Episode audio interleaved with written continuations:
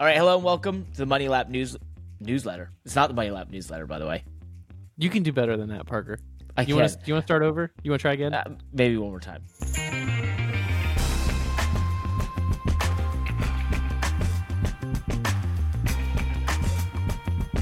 Hello and welcome to the Money Lap Podcast. I'm Parker Kligerman, joined as always by Landon Cassill. Uh, this is our podcast about all motorsports, and we do have a newsletter, the Money Lap newsletter at themoneylap.com. Three times a week comes Mondays with highlights from all the biggest motorsports events from the weekend prior. Wednesdays, you get more news and highlights and cool things from around the motorsports world, and also on Friday with some fantasy and that sort of thing in there.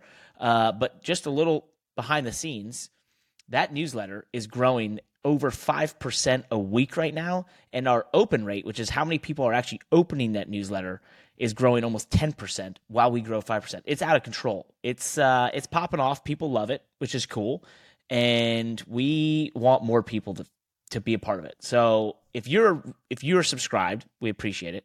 We want to know from you what can we do to get you to send it to your friends. We're thinking about coming up with a referral program, maybe with merch. I don't know. Is there anything cool, other cool stuff we can do, Landon? I don't know. Maybe we just I, we've Let- we've talked about t-shirts, hats. Yeah. Like what could what would what would motivate you, the listener, or the Money Lap newsletter reader, to say, "Hey, I want to spread the word." Or you know what? You could just do it out of the kindness of your heart because you like us and you support us and you support the newsletter. Um, because you know, I know it's me and Parker talking here, but we got a whole team of guys that are working their butts off to write this thing and help produce this podcast. Everybody's heard about producer Josh. Kyle's on the newsletter. AJ's making the clips. Um, you know, we got a whole team, so everybody's working hard. Let's get this thing, and we you know, spread the word. we do it all for free. All we're asking is just tell your friends. That's all. You know, same thing with this podcast. Tell your friends. Maybe we can build the referral program. We both, if you spread the podcast and the newsletter word, uh, you win all sorts of cool stuff. Speaking of which, the Firecracker 400, our big sim racing event, the biggest sim racing event in America, as we self proclaimed it. Over 300 competitors uh, will be vying for the $12,500 prize pool. Our friends from Thrustmaster have come on board. We're going to have some cool content around Thrustmaster's new uh, T818 wheel, their direct drive, which is pretty sweet. Uh, but looking forward to that. Kicks off. So when you listen to this, it'll be kicking off that night. You'll be listening to this on Wednesday. This will drop Wednesday morning. We're recording Tuesday afternoon. Um, the first prelims start. Pretty awesome. Yeah, it's it's super exciting. This is like the best three weeks in sim racing because it's it's our tournament. We're gonna whittle this field down. It's gonna be stressful. It's gonna be a lot of fun. So make sure you tune in. Um, that's a lot of good stuff to roll off, Parker. But I'm seeing your notes here. You have some some bad news for the PR lab. So- Yeah, this is the PR lab. We didn't even say that, but people should know that by now. This is where we just talk about ourselves for a while. We have been on a quest for 100 reviews on this podcast for on Apple Podcast, and we were we were growing like the newsletter. It was like a weed. It was out of control. Uh, since last week's podcast, this one, we have gained one. That no, that's just one one whole review. Uh, it's not enough to 82 reviews. So we, It was a we good wanna review, get to though. 100. It was a great review. It's from It- Bob White. I mean, it was a, honestly this one review Yep. was just like combined all of the energy of great reviews with a with a huge impactful statement where Bob White in Texas said best podcast on all things motorsports best capital Boom. B so I mean that right there just tells you that we've made it we are the It's o- best Maybe we just quit there. Maybe that's why we're not gaining anymore because that it can't be topped, can it? Um. So yeah. So I guess if we can only get one review, at least it's that one. But these reviews coming to get Parker Please to send 'em 100, so he can do whatever it is that he wants to do when we get to 100 reviews. Uh, I want. Well, I talking about how he wants to get to 200. yeah, I'm gonna start talking about getting to 200. and what I'll do then, we'll see. We got some on Spotify. Same crew out there, potatoes and such. We're we're not gonna. Thank you, potatoes. We appreciate, it, buddy. Um, also the PR lap. We talked about our own racing. By the way, I raced this past weekend at Atlanta. Finished eighth. Not the whole story. Uh, I was running the top five with just a couple laps to go when I actually packed air on Austin Hill's left rear quarter panel by accident. Spun him out. Wasn't trying to do that. Was just trying to stick with him and to go around the 20 of John Hunter Nemechek and then try and catch the Kaulig cars who really controlled this race.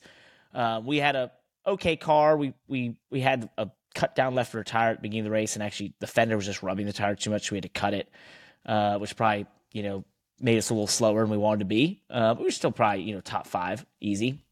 Um, and we restarted the last restart behind Chandler Smith, who ran out of fuel, so didn't get to get a great restart, restarting you know third on the top lane, and that really set us back. So not the not the smoothest race. Our team did a good job. Everyone at Big Machine Racing, I appreciate the effort. Uh, our car looks badass. It's a spiked light Coors car.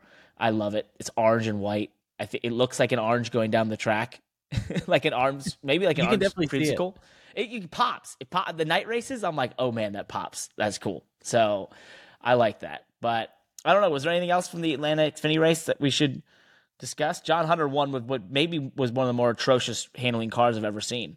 Uh, which was Oh my gosh, him. his car did not drive well, and I don't think there's been a Gibbs car that does drive well at Atlanta since they repaved it. Um, so, but they've won because you know Ty Gibbs won the or no no no Ty Gibbs didn't win. Austin Hill won the inaugural Yeah. one. Yeah. Um, Ty Gibbs almost won. Do I have Mhm. that right? I can't remember. You've tested my knowledge completely. Well, Austin I know I Hill won one last year, and then he won this year. So Ty Gibbs won the first one. Austin Hill won the second one. Maybe, yeah, yeah. Last, last year was- the was the first year of the of the replay. Yeah. Um, I I would I want to point out one thing that I meant to text you during the race. I think I did text you. Once again, I don't race. have my well, I don't have my phone during the race, so this is what I'll read afterwards. I know, but that's not going to stop me from texting you in the middle of the race.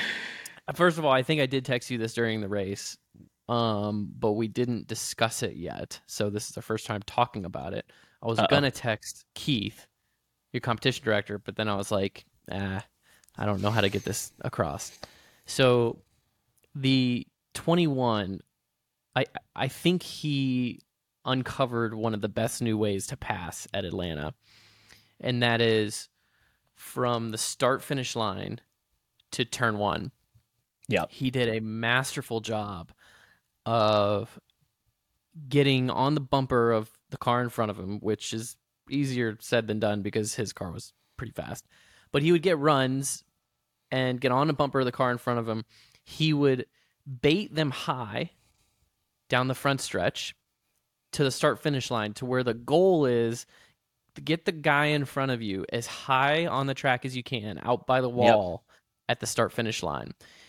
And if you can get that guy as high on the track as you can at the start finish line and you have a position to where you can start to side draft him and you have a little bit of a run at the same time, then you can shortcut the second dog leg and take max distance inside line down into turn one because you baited the driver in front of you as high as you can to where he has to go the longest way possible. He thinks that you're trying to get to his outside, Mhm. right? Yep.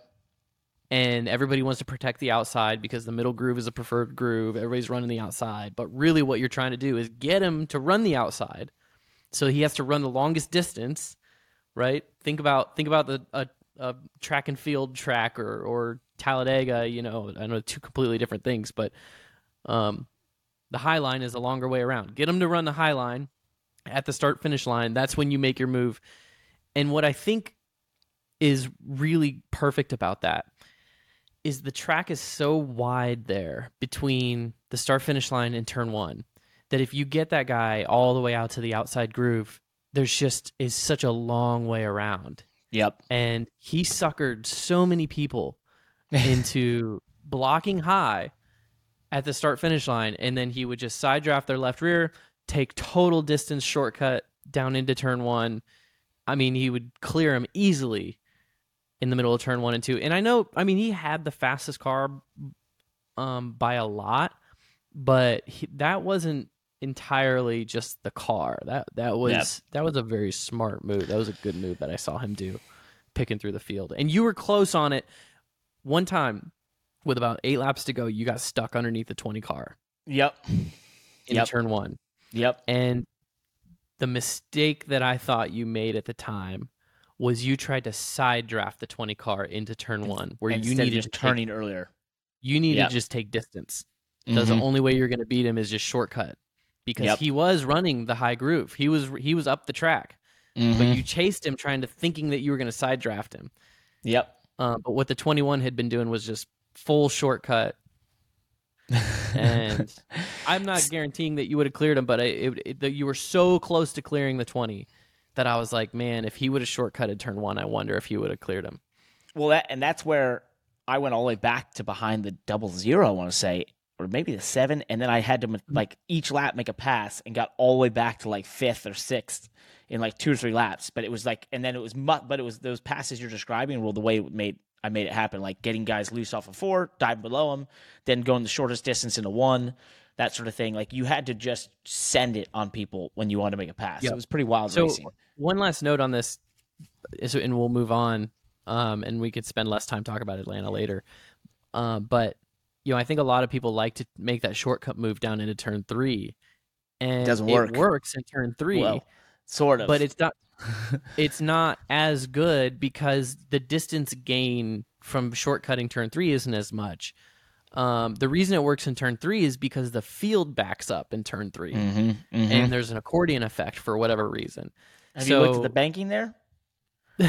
It's not even close. Like turn three looks flat compared to, and if you look at it, looking down the backstretch, like if you walk the track, it's Mhm. flat forever into the corner.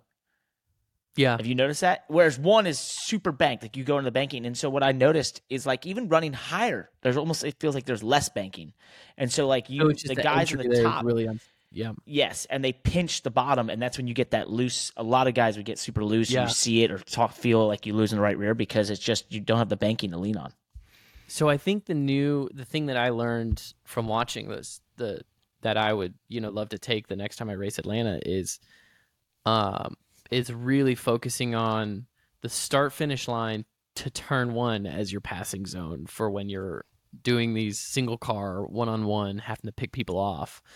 Um, I think you start you set up your run into turn three to where in the middle of three and four you're starting to get get some momentum on the car in front of you you with momentum bait them as high as you can off of turn four, get them up the trioval, and then hopefully you can make a crossover move at the start finish line. You don't I don't think you want to do it before the start finish line. You want to do it at the start finish line, crossover move, you're out by the wall, and then Mhm. you're just max distance shortcut um, into turn one, and you got it. I like it. I definitely, uh, I'll note it for sure, and I think I'd like to see it be uh, put in action. So I didn't know if I fully noticed that, but I, I know what you're talking about. But one thing I will say in terms of car and that sort of thing is Austin was very obvious his car could suck up to someone's bumper a lot better than some other Yeah. cars, which is you know pretty running theme when you have a fast car. So hey, question for you: Mhm. Do you drink coffee before races? I drink coffee all day, every day. you do. Interesting. Yes. So I I didn't like drinking coffee before races because I was like, ugh, it'd make me like jittery, and I just didn't feel like. Sometimes I'd do the energy drinks, but none of those were really great. And then like a year and a half ago, my buddy showed me this coffee that I was like, whoa, this is kind of different, and I now never have a race day without it. Do you want to know what it's called? I do. Please. It's called yeah, it's called Think Coffee by Four Sigmatic, and it literally, I believe, has made me smarter. And I know you're like, wait a second, how has it made you smarter? It's coffee infused with functional mushrooms that work to wake up your mind. And I, I'm not kidding when I say this. I've literally felt this. Like I'll be like, wait, this is different. It's smoother. They say people feel the effects in as little as seven days, but I don't know. I feel like I felt it within a couple days of just like, wait, something's going on with this coffee I'm drinking because my brain is operating at a higher level than it did before. Um, and so I'm a huge fan of it. I love just this coffee. I love the way it makes you feel. They have a couple other different coffees out there. I also use their vanilla uh, plant based protein and their focus product. And the best part about this, Landon, do you want to know the best part? What's the best part? if you want to try this, you can have their Think starter pack, which is the Think coffee, uh, the Focus, and their vanilla creamer, 40% off. And then if you use Money Lap, it's another 15% off, which is 55% off, which I'm no rocket scientist, but I think is a deal. I'm not BSing, by the way. You know this about me. I've had it sent to you as well. Uh, this is the coffee I love. I prefer it. If you want to have the coffee that I believe made me, helped me win Mid Ohio last year, it's Think Coffee by Four Sigmatic. Use money. That's Lab. awesome. Appreciate Thank it. you, Parker. Thank you for Yeah. Sigma- Sigmatic. Um, yes, I have. Uh, I have a lot of their stuff because I've gotten some great care packages from them. The protein, the coffee, it is all in the Cassill House. So, and we're big coffee drinkers. It tastes like, it, and you think like mushroom coffee, all this stuff. It's it just tastes like regular coffee. It's so, and I'm a It's incredible. daily, daily, daily coffee drinker. This might Love be it. one of the yeah. This might be one of the more genuine. uh Like, I, I would say, I would be using is- that code this is very because I love this coffee. Yeah, this is organic as it gets, especially because oh, it's organic coffee. There you go. So, let's move into some racing. Uh We mentioned it. We talked about the Xfinity race, but NASCAR was in Atlanta. The Cup Series on Sunday put on a show, an epic show, because they had rain approaching and everyone knew it. And this was a race to basically end of stage two slash halfway. Um, Yep. and it was it was incredible. I mean, it was one of the coolest races I've watched in a long time because you just had this this anticipation of of this you know looming end, uh, and everyone was going as hard as they possibly could to get to the lead and crazy fuel strategies, and it, it was just a wild race. I think the the winner in the end, to me, I thought it was gonna be one of those races you get a crazy winner. It was still William Byron. Sorry for the spoiler, um, but in terms of the racing, it, it was incredible, and there was a couple cool stories up in the top five. Oh yeah. I mean, I was I actually meant to send a tweet out during the race, but um I, I didn't, but I was going to say every racetrack should have dashes, hot like highway dashes through the corner like Atlanta does. Cuz those cars, the like the camera work and with the dashes and everything, those cars just looked like they were going so fast Like a thousand. and and the you know the racing was so good. Um you know you love to see you hate to see it cut short but even it, it is kind of cool when new strategies emerge um because of weather variabilities and things like that. So um, Well, but kudos to NASCAR about- for playing it safe um for the drivers and teams and the race wasn't even ultimately a disappointment.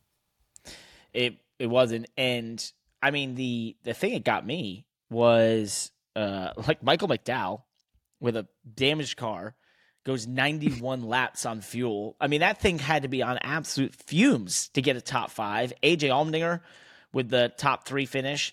I mean in position to win there if he makes a little bit different move.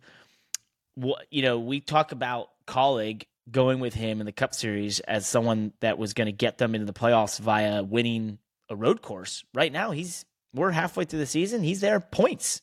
So you know, AJ is just doing AJ things as of late since he's gone down to Xfinity. You know, gained a love of driving again, confidence, whatever it is. Goes back to Cup Series full time and is not only you know doing things as a road course guy, but is up there. And I thought this this this race, I know he ran well there in Xfinity as well, but um, I just felt like this. It looked like he he could win a McDowell. I mean, JJ Yeley, I think finished seventh. By the way, wow crazy. track position was so huge, especially in the cup cars. yeah, Um, which is funny because you know we complain about that kind of thing a lot of times, but yet here we are talking about how great the race was. So what do you what gives? you can't. I don't know. I, it's impossible to please us. you can't get um, it right. Not Speaking of track position things, so NASCAR is trying this new front spoiler, and they're going to test it after the New Hampshire race. And this is like the culmination of so many water cooler conversations around the sport. I'm so excited. It's so interesting um, on what they're trying. And I Mhm. just started hearing, I like it sounds like the word is kind of getting out. I don't, I, I think some drivers have actually been public about saying what it is, but NASCAR is trying a new splitter or front spoiler here that creates lift in clean air. And my understanding is that this piece creates lift in clean air, but then in dirty air, because you know you don't have the air underneath it creating lift, the car actually will gain like 100 pounds of downforce. So Wild. if you're in traffic, you actually would have more downforce in traffic than you would in clean air. Bring back but not the by a lot. Like this isn't, you know, don't don't. This isn't dramatic. I mean, 100 Yeah. pounds is a lot, but it also, um, I, my understanding is that in clean air, this this with this front spoiler, it's there's no the car makes no downforce, zero. Whoa. So when we talk about the era of like, you know, 80s cars or whatever back in the day, there where there's no downforce, this is it. There's no downforce on these cars in clean They air. were they were creating lift back then, and I think what some people are calling this the lift splitter, which uh, we need to give a shout out to Kevin McAdams uh, on Discord. Yes, we see the podcast questions in our Discord. That's the Eraser Discord, by the way. Um, where he said, "What do you guys think of the new rumor- rumored quote lift splitter being tested by NASCAR?" So I guess maybe that's gonna be the term that is going to gain is the lift splitter. the lift splitter. yeah. So The I mean, which spoiler splitter. which old race car, you know, race cars, they were just cars back in the day before we really understood downforce and all those things. A lot of race cars created lift because they didn't really understand the difference, right?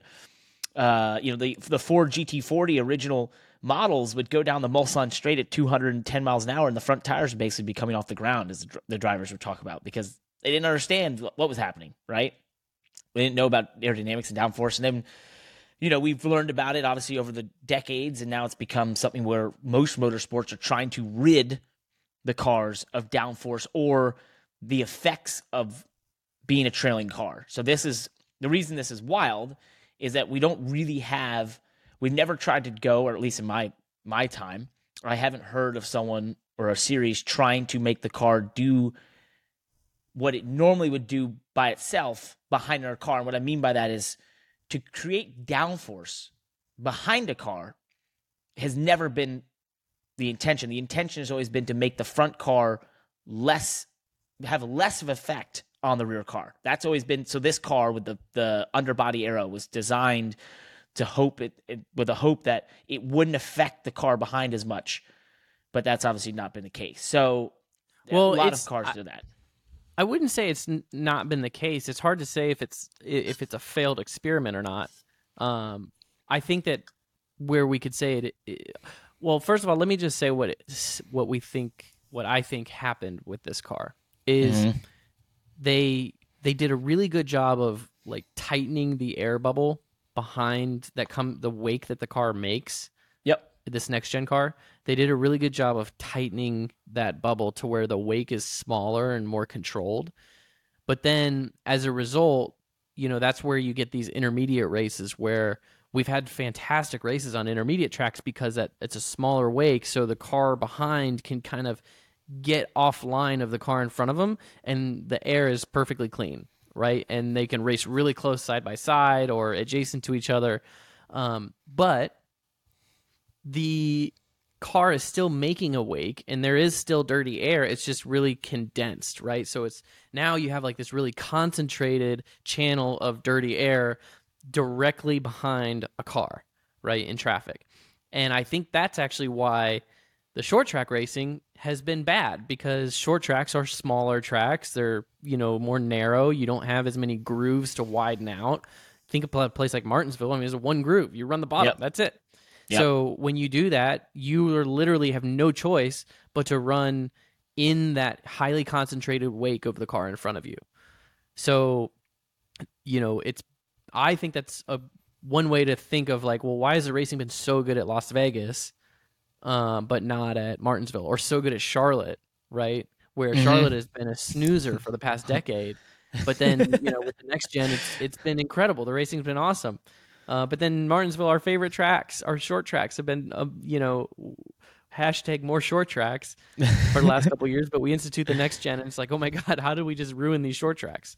Yeah. So now NASCAR is essentially with this idea of the car creating lift in clean air means it would have less lift in dirty air, so you would, in theory, handle better in dirty air. Um, That One would be a thing I- One thing I think is a very small but highly unconsidered thing in when it comes to dirty air. There's a little bit of dirty air that is a um what am I trying to say? Because this isn't in my notes. I'm just kind of making this on the fly. But if this has been a conversation um, in the past. There's a, a, little bit of dirty air in terms of the drivers is mental, um, and that is you when you are a driver and you're going into a corner at any speed and you have a car right in front of you, your visuals are all different. Right? Mm-hmm. So your angles and the way what you're used to looking at going into the corner, the signs, maybe the markings on the racetrack, the paint on the the, the line, um, you your you you your perception of of where you're at on the track changes. And I've actually seen in the sim before where we race with like a ghost car and you feel like you're getting aero tight in yep. the sim with a yep. ghost car in front of you with no aero effect. There's no aero going on. There's no you're not getting any aero yeah. from the ghost car in front of you in the sim. The ghost car is literally doing nothing other than it's a it's pixels on a screen that's in your way and you're used to looking at the apex of the corner, but instead there's a car in front of you. And you go, you'll make laps and you'll make laps, and you think to yourself, or I've even seen drivers in the sim that I've worked with before have like reported back to the team is like I'm getting tight behind this the ghost car. and it's like, well, well, there's no actual scientific reason for you to get tight behind the ghost car. It's it's all in your head. It's because you're changing your angles and you're changing your perceptions because there's a car in front of you. So I would I would definitely venture to say that that you will never get rid of a driver saying that they have an aero tightness or a, a, a, a, handling change in traffic because the drivers will still have that perception change. But I digress. This this whole you know playing with the aero balances and this front spoiler and you know we talked about the rear spoilers and all that stuff um, is is really exciting to see NASCAR um try things, you know. And uh, NASCAR, yep. I'm not trying to, you know, be condescending towards NASCAR. I think they're always trying things. They've always been trying things. This is just a really interesting thing to try by completely, you know, changing the the functionality and the goal of the front spoiler. Speaking of spoilers, spoilerdiecast.com is one of the largest inventories of in-stock products in the industry. From NASCAR to dirt sprint cars, IndyCar and F1. Let's not forget about their pre-order system with a zero down option. Talk about flexibility, right? Plus, they have a promo code, Parker, MoneyLap, yeah. for free shipping and 5% off all orders. So, whether you're looking to reduce some front downforce by installing a front splitter with Aerolift or just looking to upgrade your diecast collection, Spoiler Diecast has the gear you need to enjoy your hobbies to the fullest. Trust me, it is like a breath of clean air on my front spoiler, splitter, car, whatever. So spoiler diecast and use the promo code MONEYLAP for free shipping and five percent off all orders. You won't regret it. Spoiler diecast. Thank you for supporting the pod. We appreciate it. We got ads all over the place. Look at us. We're just we're so cool. Speaking of advertisements, it's awesome. We love it. Thank you all everyone listening. We couldn't do without you. Uh, please send feedback Write in the YouTube comments on YouTube. If you watch there, we'll read them. They're fun to read. Um, send us messages on Twitter threads. We'll get to that later. Uh, but speaking of advertisements, Busch Light announced today, Tuesday, July 11th, that they are going to be sponsoring us. Nope, they're not sponsoring us. So we're going to keep this real short. Uh, well, because Big Machine Vodka Spike Coors are better anyway. Um, they're going to Ross Chastain and Trackhouse, which was a big deal for Ross and Trackhouse. Yeah. So congrats to them. That's awesome. All right, moving on. Formula oh, One. Can I can I make what? one note about that? I do want to move on. No, I don't want to say anything about it. This um this is a extremely big moment in the sport because and and I wanted to the way I want to ask this is when was the last time a blue chip franchise yep. sponsor moved from one organization to the other, which I think that's happened, but not just that, from a established key partner organization to now Trackhouse has established themselves, I think, as an established mm-hmm. key partner organization, but they're still a challenger brand, right? Yeah. Like they're you know i don't i don't know if you would put them until just recently on equals to shr in terms of like established shr has championships you know the wins the history when was the last time we saw a blue chip sponsor like that take their talents to I can another name one. organization I can name one. Well, I What's can that? name one. So I, I saw it happen. Uh, you know, there's a lot of B2B with this one, which we've talked about before. But when Shell Pennzoil left RCR to go to Penske, mm, that's a big one that was a big one. I I remember that moment and thinking similar to how you did, which is like, whoa, that was a that's a big deal. that's a monumental shift yeah, for that, you know, for RCR to lose it, for Penske to gain it, it's just like, whoa, that's a big one, right? Um, and that's, I mean, I would believe for Stewart-Haas, this has got to feel the same way, right? Like, unless Yeah.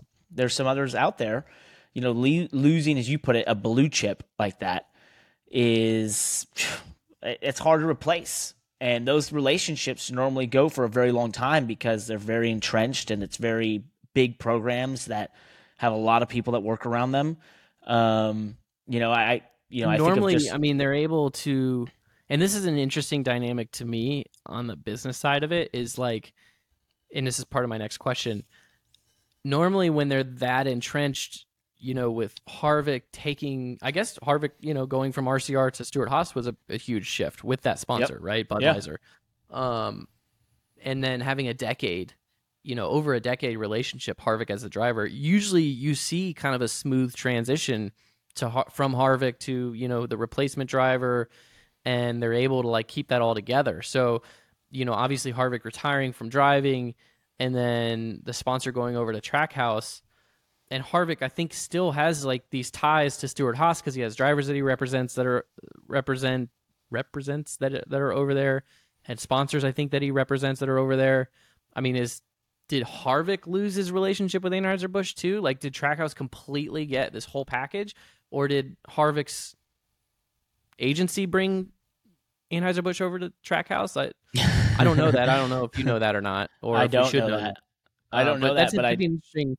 I know Ross is not with KHI. He's his own management group, MMI, which he's uh, Which owner of. probably which so which leads me to think that Harvick probably had, doesn't have anything to do with the management of the sponsorship. Nope. um, which is you know interesting. That's a, that's a surprise. Yep. Yep.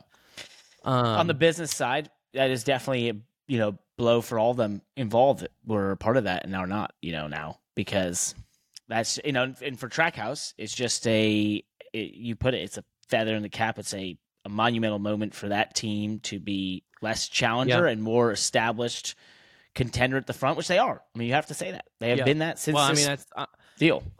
I'm almost you know uh, behind the curve by even calling them a challenger team at this point because Nope. you know they're they're up there in terms of organizations that I think any driver in the sport would call a dream team scenario. Yep. Um, I was actually having this random thought this morning about Project 91, and I'm like, what a what a great brand that they just created. you know what I, I mean? know. Like So good. he they like Project 91 doesn't have a charter, but it, I feel like Justin could sell Project 91 to somebody. yep. you know what I mean? Like Yep. like McLaren could come into NASCAR and buy Project 91 from like the brand itself. What do you think that would be worth? A couple million bucks maybe? I I don't, don't, I mean, know. Who knows? It's not I don't know. There's no equipment tied to it necessarily. Yeah. There's no, you know, it's it doesn't have a charter, but like I don't know. It's a it's a it's a niche, right? It's Yep. a car number. It's a brand. It's international drivers coming into NASCAR. You could he, that's a that's a pretty valuable property. If if he if Justin needed to or wanted to, he could sell Project 91 to somebody and give them a good jump start on you know drivers and sponsors for uh for that model. Damn, that's fascinating because I didn't even think about that. But you're right; like it's established brand now for international drivers to come and try NASCAR, and for millions of race fans now, own that.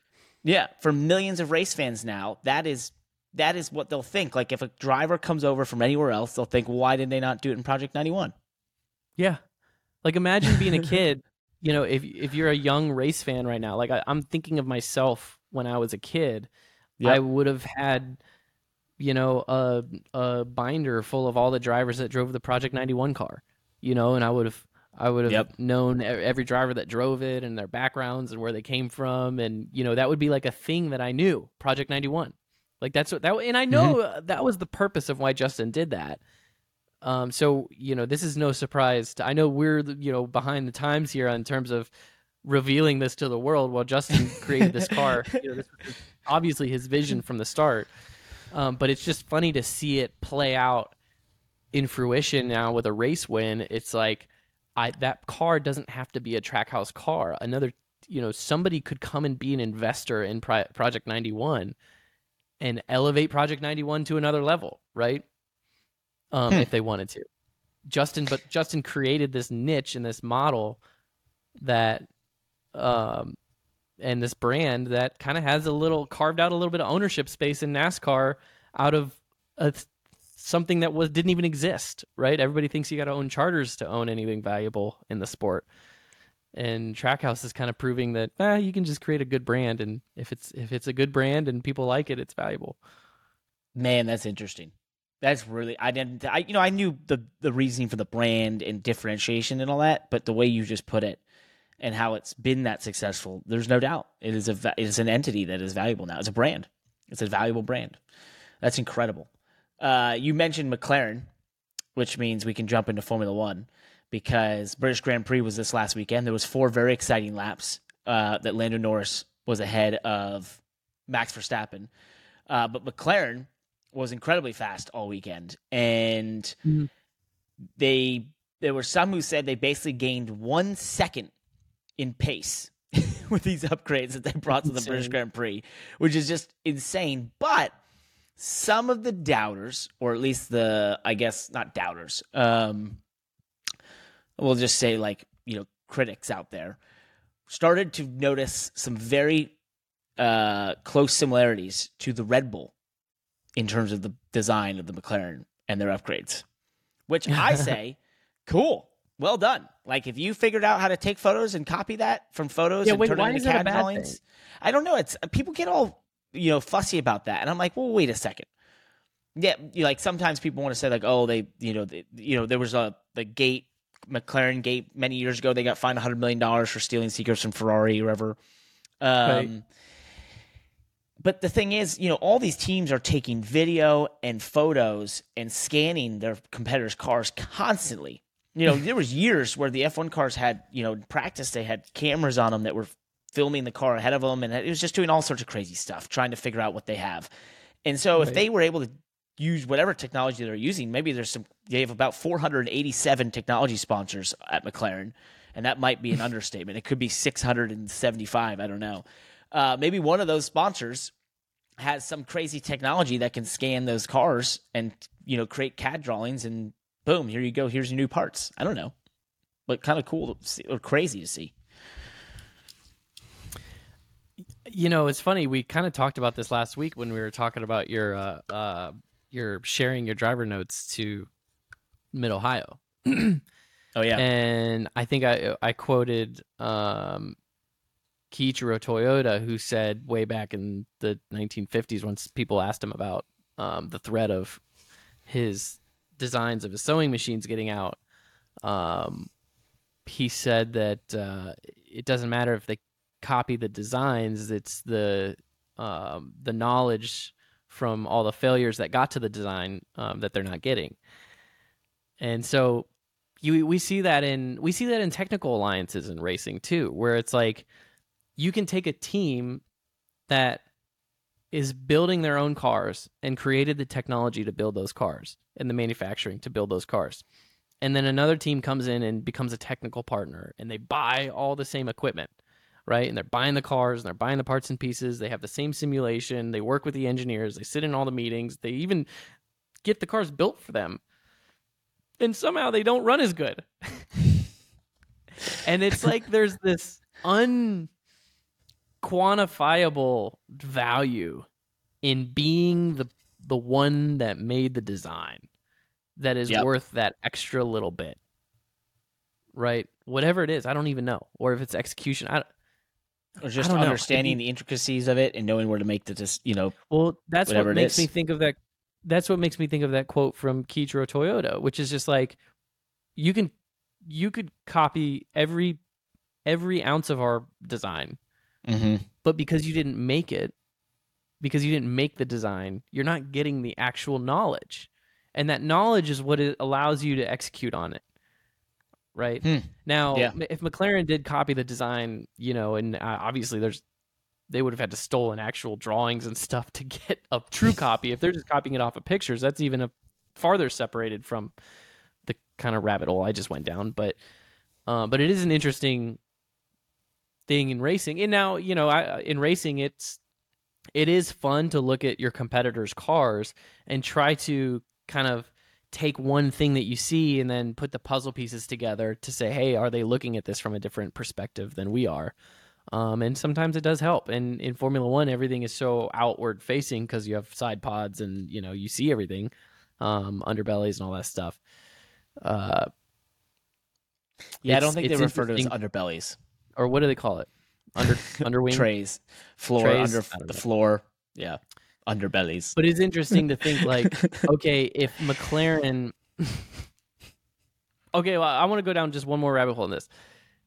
okay Didn't if if McLaren copied Red Bull's design just based off of pictures and insider knowledge, you know, maybe they got a mole at Red Bull or you know people that they talk to. What you know how NASCAR garage, or, you know, the NASCAR garage is right. Like, Yep. there's people get information from all sorts of places. Did if McLaren went down that route, that wasn't something they just learned in a weekend, right? Like they didn't just like Zak didn't you know the Zak and the team didn't wake up on a Monday morning and look at flip through some photos and go, Oh, well that's enlightening. Let's build our car that way. they would have had to like I, I'm I'm creating this world. I don't even know if this is true or possible or not. Zak Brown, if you're listening, send me a text and tell me if this is true. that like they they would have had to create this intentional month long months long effort of like this is how we're going to improve the pace of our cars. We're going to copy Red Bull. yeah And then like here's how we're going to do it. like we're going to review photos and we're going to create like mock-ups and copycats and then put them in CFD and like you know like create the CAD drawings. It's just it's not an overnight thing. They didn't just look at a side pod and go, "Oh, we should try our side Whoa. pods like that." damn they would have had to re- redesign. So it would have had to been like, hey, instead of just continuing down our own path of development, we're just going to copy this other car. But that even that is a process of development if they were to do it that way. Well, 100% because you also have to confirm the stuff. You have to make it work within your car and the, you know, all the different intricacies of your car and really, you know, your balance of your cars, all the things you've done that are just different. You're going to have to make it meld and gel with that. And that's going to be a massive process. But to your point, like it's, it didn't just, I think some people look at it and like, oh, they just showed up with upgrades this week. That must have been, la- you know, that happened over Tuesday to Wednesday. And it's like, no, like this is, months in the making. It's it's a massive undertaking to build these parts. You know, teams talk about all the time.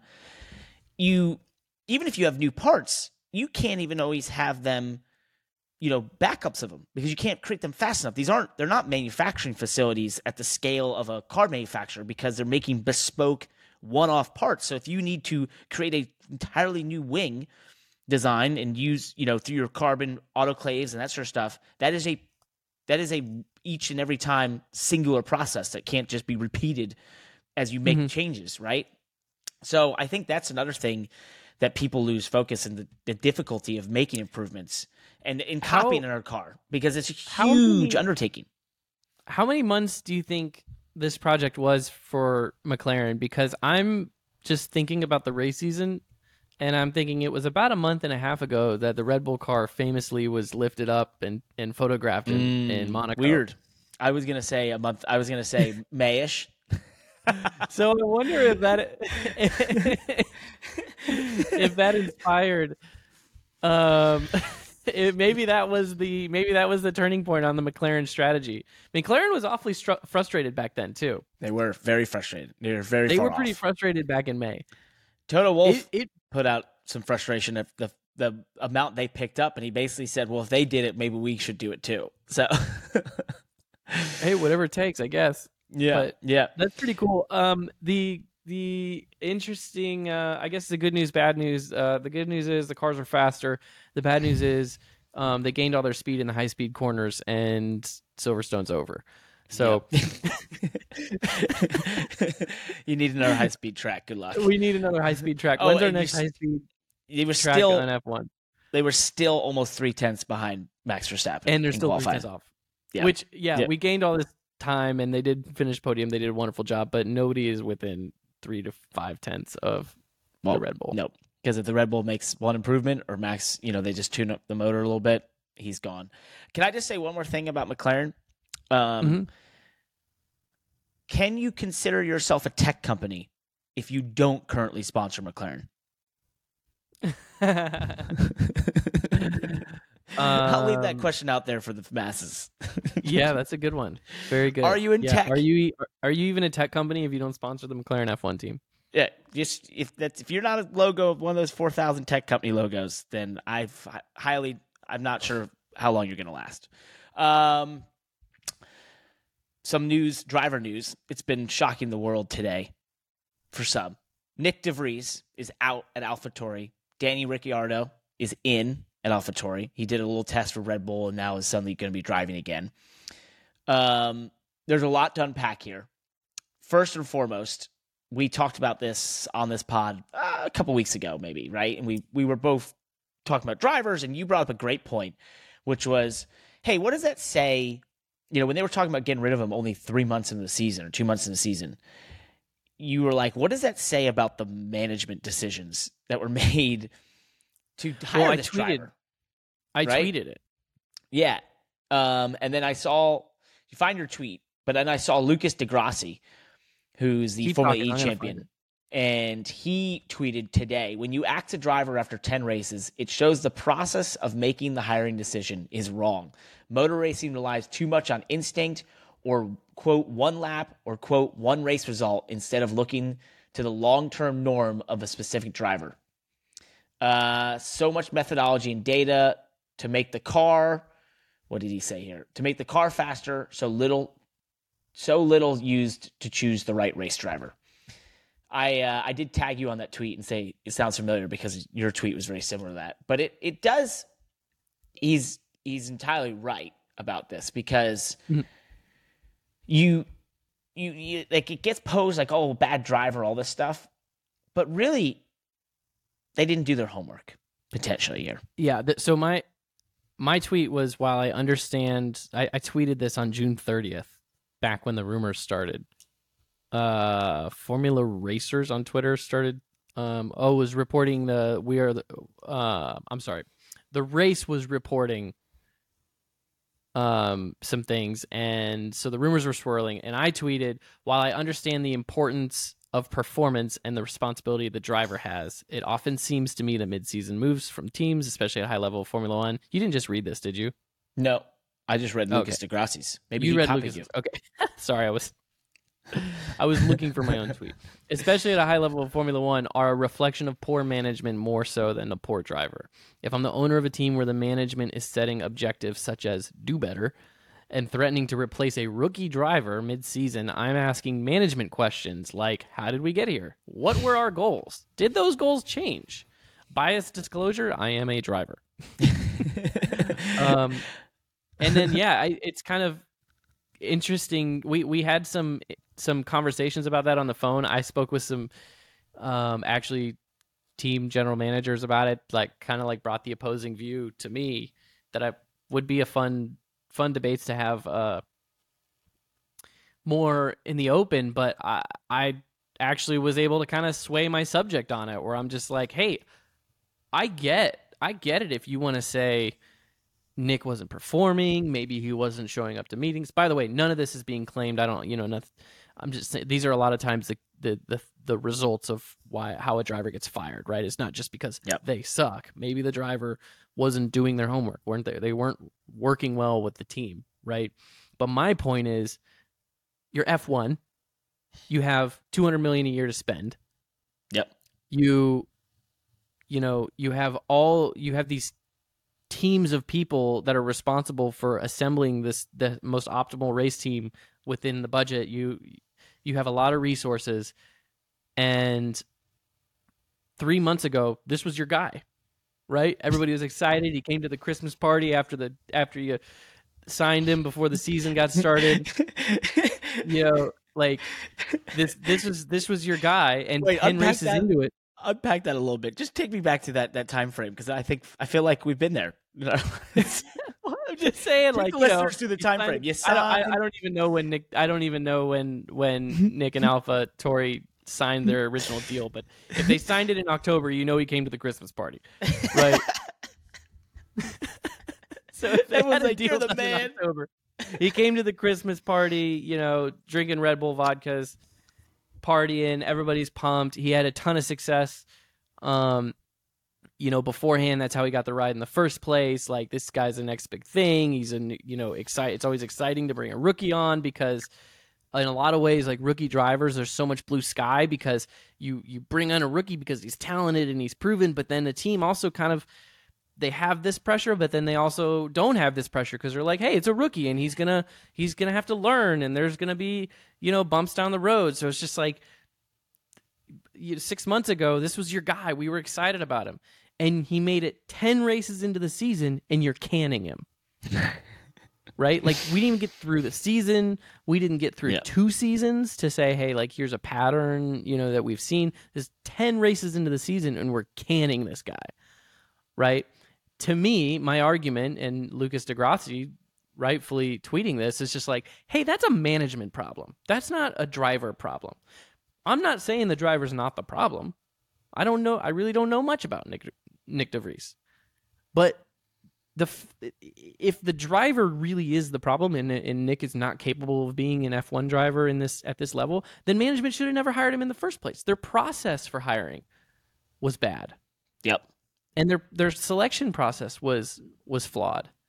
Now maybe Nick is capable. Maybe he is you know maybe i don't know we we didn't get him in the right environment i think that the, i think that it's just this kind of decision is just more chaotic than it is strategic Yeah. i don't understand the strategy strategy behind it um it's not like they kept him for a year and then said hey you know he didn't perform on these kpis that we're looking for or 2 years 10 races into the season replacing your rookie driver is that's just chaotic It's it doesn't make much sense. But as we like to say in racing, I I I think a lot of the media and people are viewing this as a performance thing. But the AlphaTauri has proven to be one of the slowest cars in the season, right? If you look at the last couple of years, Yuki Tsunoda had a really tough first year. Um, and was vastly behind his teammate Pierre Gasly. Then got a little closer, closed the gap by about 20% the next year, but was still a problem. The difference is Yuki Tsunoda uh, is a Honda development driver. Honda provides the engines to AlphaTauri. AlphaTauri was told earlier this year, or remember at one point reported was had an offer to be sold for somewhere around uh, 800 million, 700 million, somewhere in there. We look at uh, Dietrich Matchevitz, Match, oh what my gosh, how do I say it? Matashevitz, whatever, uh, from away. Red Bull, passes away. This was a second. This is a B team, uh, B team for them. They are. There's rumors that they are told, "Hey, you're no longer going to be AlphaTauri. You have to figure out a way to be more self sufficient funding wise." Rookie driver who doesn't bring anything suddenly isn't performing as well. Within the Red Bull system is a fan favorite superstar who doesn't have a ride. You're trying to sign sponsors to fill the gap because your main source of support is saying you have to become self sufficient. I'm not a Mhm. rocket scientist, and I don't know if all that lines up perfectly. But as I sit here and read all these different things, as we like to say in racing, follow the money. Mm. To me, this seems less about performance and more about financial upside. Um, and so I believe Nick DeVries most you know, unless there's some more data that comes out that he's just unbelievably bad at driving suddenly compared to everything they saw beforehand, uh, would tell me that this is a financial move, less a performance move. Usually, such is the case. um, and you're right, Parker. And that is a very that was a very thoughtful analysis. Um, even more thoughtful than what I think my analysis is pretty thoughtful. That these type of decisions are chaotic and they have less to do with the driver and more to do with management. And actually, you're right. That would that if you're right, Parker, then it does have to do with management, right? Yep. Yeah. 100%. It is purely managing management. the business. It is purely managing the business. Um, Do I agree with with if they've been you know they've been putting this all about performance? If that's really the case, it's an unfortunate casualty. Now, Red Bull does have a history in the past of doing things like this, right? They've moved guys from the top down. Uh, Danny Kvyat had that happen, right? Pierre Gasly, uh, you know, was moved famously and then went on to Mhm. win again. So they've done this sort of thing. But in this specific situation, I just find a lot of it odd.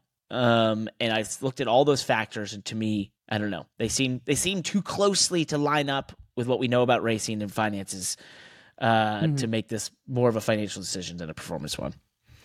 when when was the last time we saw something like this in NASCAR?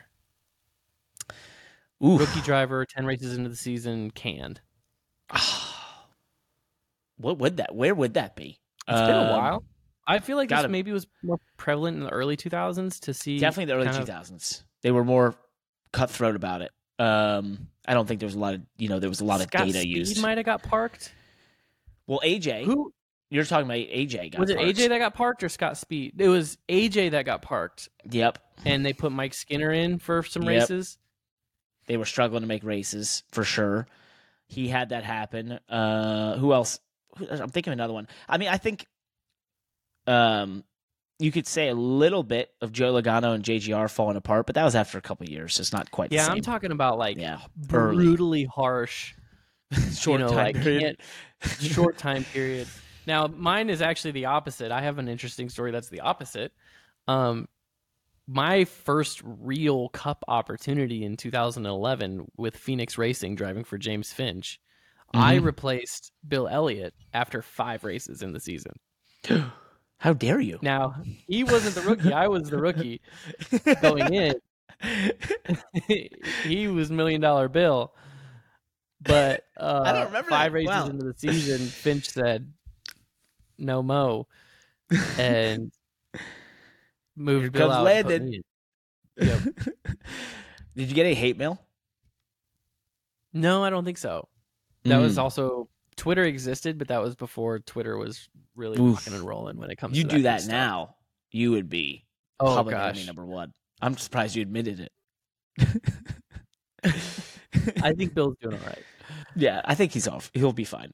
That I chase, did feel a little that bad chase boy it. of I- his might be successful too. yeah. I don't know. Yeah. I, I, I felt bad a little bit at the time, but I was so excited. But I can't think of anything else. I, I can't think of. Uh, gosh, there's got we got to be missing one because I I totally put that on the spot. Put you on the spot on that. No, I know. I was trying to um, think even like Xfinity. Like I'm thinking of the you know the um well Reed Sorenson at the 32. He was third in points. What?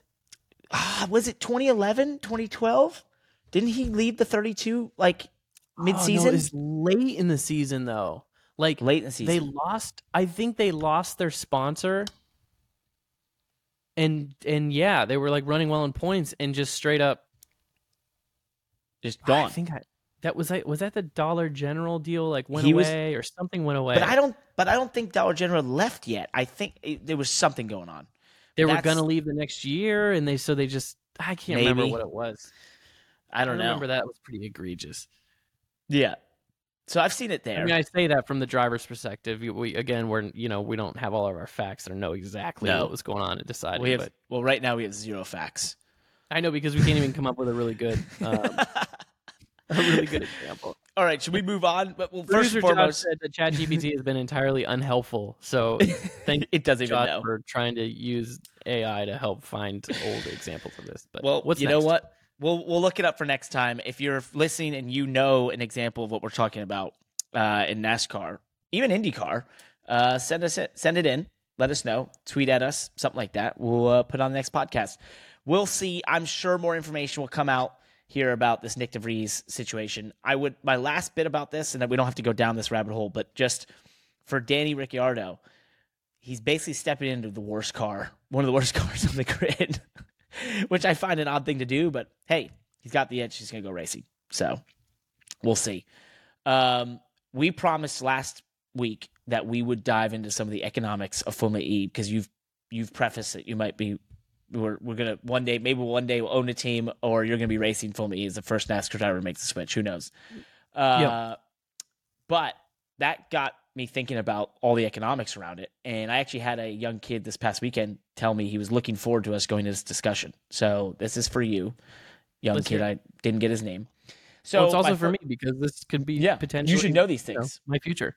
you should know these things. So, from what I could gather in some quick Google searching, uh, first and foremost, how much does it cost to run a Formula E team? So, I had heard all sorts of wild numbers. Like at one point, teams were spending 15 million per car, that sort of thing. It does kind of line up with what I'm seeing because they enacted a budget cap uh, that goes up Oh. subsequently over the next couple of years. Right now, the spending cap is 14.5 million, which I believe is over both cars. So, you know, roughly seven Both and a, yeah, seven and a quarter per car.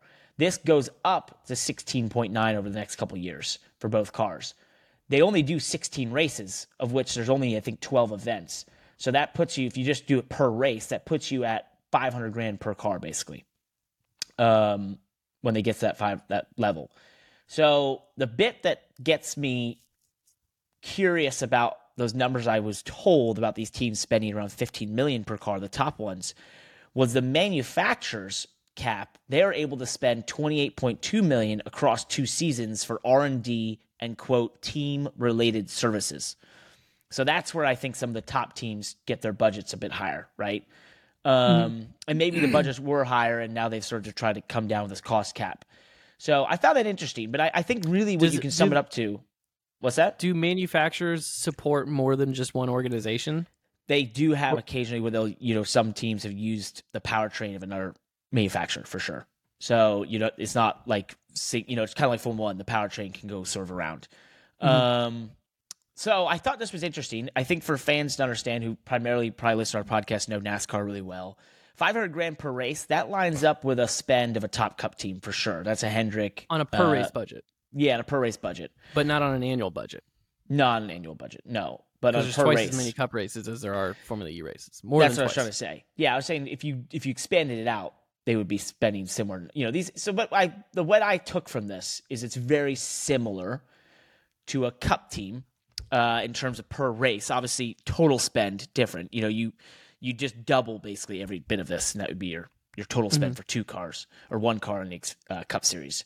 Um, I could not find out what it would take to buy one right now. So I could I couldn't get that answer. If you're listening out there and you can help me find that, I'd be more than uh, happy to, to entertain the information because there just wasn't a lot of information out there. I think these are obviously not traded around a lot. Uh, how do you value these things? I could not, and this is what I was trying to find out how much money the series was making revenue wise. I could find that out, but I couldn't exactly find out how much was going to the teams and what the level of sponsorship was out there. Um, you know, from the the TV rights and broadcast rights, but it seems like the the series in 2020 was just about approaching profitability for the first time. So they've been losing money for years prior because I think they were subsidizing the teams a lot. They'd started to get to the point where they were able to profitably subsidize the teams, you know, provide them an, an allocation of some sort of income, and then also make a profit. That sort of went awry post pandemic, but they now have a new CEO who's doing a great job uh, in his first 30 to 100 days and is excited about all sorts of different prospects they have in terms of broadcast rights, uh, new races, sponsors coming on board. So, and they, and I think they he made one really good point, which is that there's there's every day more and more electric cars on the road, and there's more electric cars being made and that sort of thing. And so for them, the tailwind effect of the electric car becoming more, pro, you know, prolific throughout the world is only going to be a you know a boom for them. So they're basically you want to go racing Formula E, you got to have some cheese right now. So, um, so zeroing this back into our action plan. Yep. Um, let's say step one of it isn't necessarily buying a team, but step one is getting me in in a Formula E car full time. We need to well, we need to send you in there like a spy. We need we need so you said the spending cap is between 14 and a half and 16.9 so Over the so we need yeah. 15 million but that's for two cars That's two cars. Yeah, you just So- need seven and a half. so for me One. i just need seven and a half yeah, you probably could bring one like three car and a half. the, the one car i'm going to drive is going to have around seven and a half million in funding on it Yep. now we don't know how much of that is prize money we don't. We don't. but let's just assume that there's not much prize money because there probably isn't much No, there's probably not much. And so let's just assume that any of the prize money is goes towards paying the driver and team profits, right? Yep. Yep. Even if there's only you know two million bucks in prize money, um, you still got to run the team off of fifteen million, and then the driver and the team can split the profits. Yeah, prize money. Okay. Yep. So we need seven and a half million in sponsorship to run a Formula E car. that's the that's what we discovered here. We don't know. We're not exactly sure uh, the level of what each team spends. You know, maybe there's the uh, the lesser team where you only need three and a half. I don't know, but uh, and how fast they would really be. But uh, I thought it was interesting. I I did find it like I've looked at what showed me that they have serious money behind them is when you I always think the mark of a racing series is look at all the stuff that isn't usually on TV.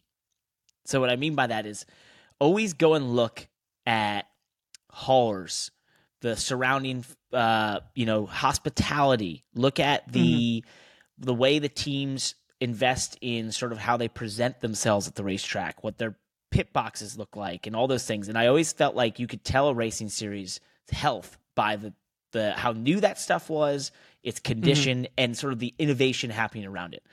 When Yep. series are doing well, innovation is happening everywhere. That's from pit Right. boxes to hospitality to everyone. When they're not doing well, all you have to do is if anyone listening was at Champ Car races in 2007, every bit of Newman, like even the best team in Newman Haas's stuff, looked like it had been through 10 years of the hardest short track racing you've ever seen. And, and, it was I was like that was the day the light bulb went off to me and I was like that is the mark of the health of a series. So when I looked at mm-hmm. Formula E, you look around and their garage layouts and the innovation around the way they present the teams and the hospitality and all that just signals to me, okay, they're doing okay. You know? So basically, if we go to a Formula E race and Yep. the general manager is staying in the motorhome lot in a brand new Newell bus, then we know that it's going to be seven and a half million to get in the ride. exactly. That's the But if we go to a Formula E race to meet with a team and the general manager meets us at the Marriott that he's staying at, or the Courtyard Marriott, or the Super 8, then we'll be like, ah, maybe it's more like two and a half. Exactly. Perfect. Got it. That's that's our fully financial breakdown. We'll keep you updated on how we do. Uh, last thing here today, before we go, I just thought we need to talk about it. Threads versus Twitter. Uh, Threads being the, inst- the Facebook, Instagram thing that came out. Uh, I guess this last week was it? Mhm. And um, it's interesting. I don't know. Like I, you and I are big Twitter guys, so this is interesting for me. It's just another app. I don't want to open it. All these things. It seems like Twitter beta, you know, in a lot of ways. But obviously, connected Instagram. If they're going to keep connecting it, Instagram's a very powerful platform. You're going to have to Yep. be on it. I don't know. I don't have a strong feeling one way or the other. But you know where threads would you know where threads would win me over and i noticed this in the weekend just because i got on threads i made a couple threads i haven't checked i haven't even looked at the app in three days um, it's not in my routine of app checking at the moment um, and there's nothing new that i'm looking for in threads that i feel like i can't already find on twitter even though i'm sure there already is i just like it's not in my habit to to do Yep. it yet um, but if threads was integrated into instagram Mm-hmm. where there was changer. like I'd open Instagram and do my routine through Instagram, and then there was a Threads like I where I could click threads and just see my threads timeline. Um, or if it was even more integrated through Instagram, maybe not ruining the Instagram feed necessarily, but if it was integrated into Instagram that way and not like a standalone app, that could get me to probably spend more time on threads than Yep. um, or to steal time away from the time I spent on Twitter. Yep. That's that's a great I don't know if that's I don't know if that's where they're headed with it or what, you know, but It hit 100 million users, the fastest uh, growing product of all time, and I uh, I don't know. I I Is just that a- find it's stickiness. though. This- There's not stickiness. Well, that's the thing. It's it's what is the stickiness? I haven't found it. There's nothing that offers me different. Everyone's just taking. It's just like TikTok and Reels. They're just taking the same stuff and putting it over there. Vice versa. Yeah. It's going to be the same thing with Twitter and this. It's text based. It's the same format. What is the reasoning in it? You know, other than it's connected to Instagram and we, you know, you're following maybe is more valuable. So- I don't know. I thought of like, is there a content type of my own that I could just make threads the destination for only that? Mm.